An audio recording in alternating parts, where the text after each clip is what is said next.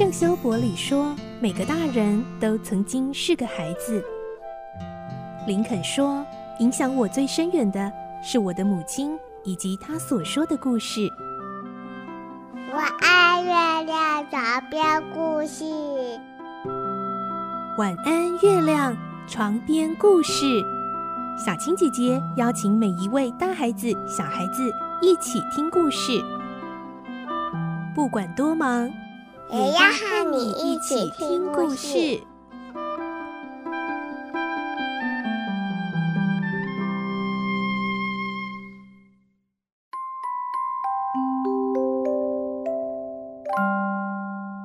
晚安，欢迎你和我们一起听故事。我是小青姐姐，我们要继续来听小公主的故事。今天是第二十五集。我们的故事内容是取材自东方出版社所出版的《世界少年文学必读经典》小公主同名书籍。今天我们会听到，有一次莎拉在一个非常寒冷的天气去街上采买，她穿得很破旧，也没有外套。有一个小男孩就施舍了五毛钱给莎拉，莎拉觉得自己被当乞丐，她会接受吗？来听今天的故事，《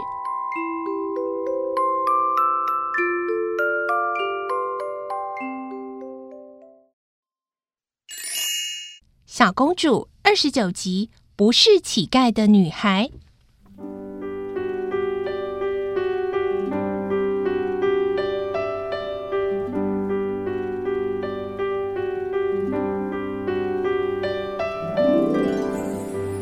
夜深了，莎拉不得不把乐蒂这位天真的小囚犯送出房间，叫他回自己的寝室睡觉。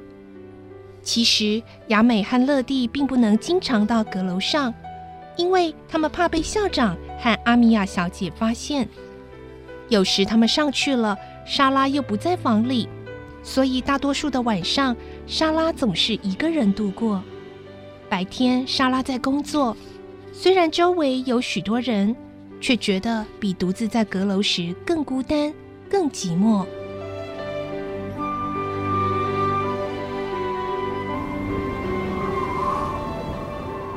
不知不觉，一年又快过了。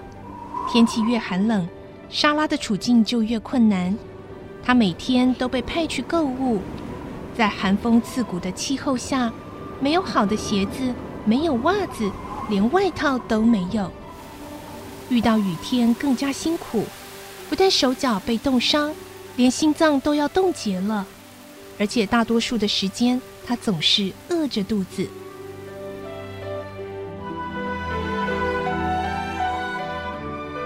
渐渐的，莎拉养成一个习惯：当她冷得实在受不了时，便偷偷往别人家里看。看见里面的人围聚在壁炉旁，快乐地谈笑，自己好像也能得到一点温暖。在许多家庭当中，莎拉最喜欢大街转角那栋砖房里的一家人。莎拉以自己的感觉称他们为“大家庭”，这并不是说房子大，而是他们家的人口多。那户人家有一位胖胖的爸爸和慈祥的妈妈，健康的祖母。还有三个孩子和好几名男女佣人，他们全家团聚的时候非常热闹。莎拉每次从窗口望见那种情形，便忘记自己的寒冷，脸上不觉露出微笑。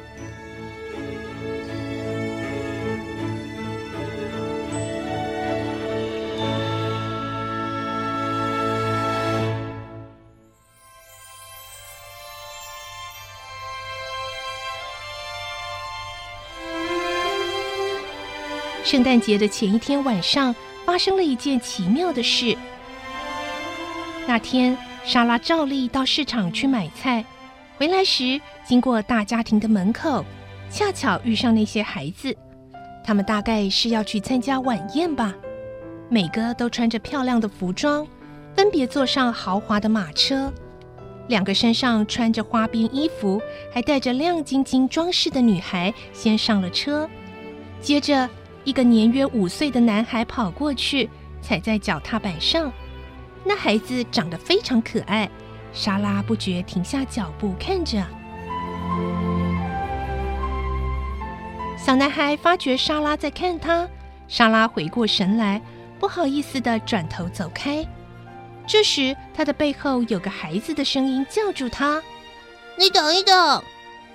莎拉回头，看到那个小男孩踉踉跄跄地跑到莎拉身边，说：“这个送给你。”他白胖的小手拿着一枚五毛钱银币，伸到莎拉面前。原来，小男孩看见莎拉穿了一身破旧的衣服，以为他是乞丐。从前，当他自己过着幸福生活时，也经常这样施惠给路边的乞丐。莎拉窘得满脸通红，对那小男孩说：“谢谢你，小弟弟，我不需要这个。”莎拉的谈吐很优雅，并不像乞丐，态度也谦和有礼，不失为好人家的小姐。马车里的女孩们都好奇地从窗口伸出头来看。小男孩以为莎拉是客气，所以把银币放进莎拉的手里，说：“你拿去吧。我本来就打算，如果今天遇上可怜的小孩，要送给他五毛钱。”孩子的行为一定来自家教。莎拉被他的纯真感动了，她觉得盛情难却。终于接受了那五毛钱银币，说：“嗯，谢谢你，小弟弟，你真仁慈。”那孩子高高兴兴地回到马车上，莎拉手里紧握着那枚银币，慢慢地走回学校。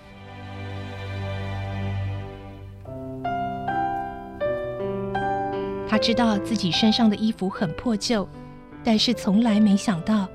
别人会误认他是乞丐，有什么办法呢？衣服破旧，经常挨饿，和乞丐能有多大分别呢？他想哭，但喉咙被一块热烘烘的东西哽住，哭不出来。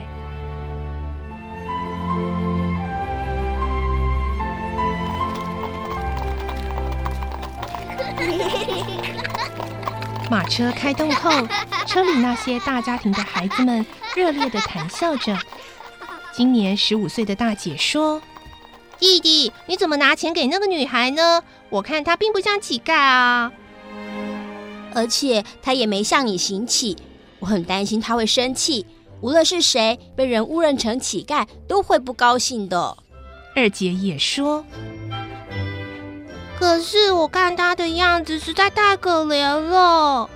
那男孩认真的说，而且他并没有生气，他还说：“小弟弟，你真仁慈呢。”两个女孩面面相觑的说：“如果他是乞丐，就不会说这些话。他一定会说：‘谢谢小主人，谢谢您’，而且还会不断的点头。”嗯，说的是。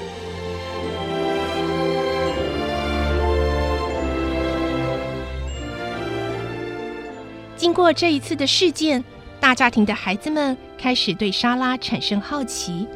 每天莎拉走过他们家门口时，那个靠马路边的窗口总会挤着好几个孩子的头，然后大家在围着壁炉谈论有关莎拉的事。他们不久便知道，莎拉是附近那所学校的小女佣。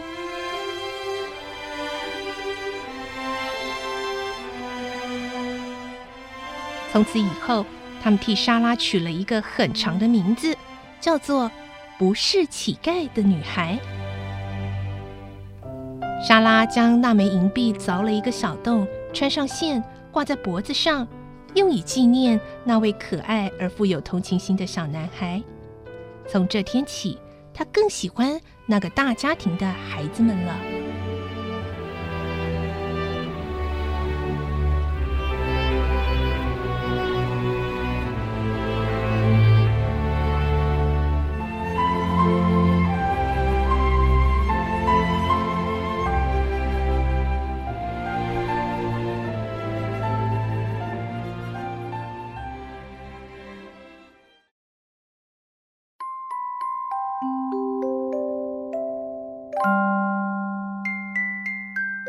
没想到莎拉在这样子一个非常凄惨的状况，也能够遇到这么温暖的大家庭呢。他们后续还会有什么样相遇的故事呢？明天我们再继续来听喽。祝你有个好梦。我是小青姐姐，晚安，拜拜。小朋友要睡觉了，晚安。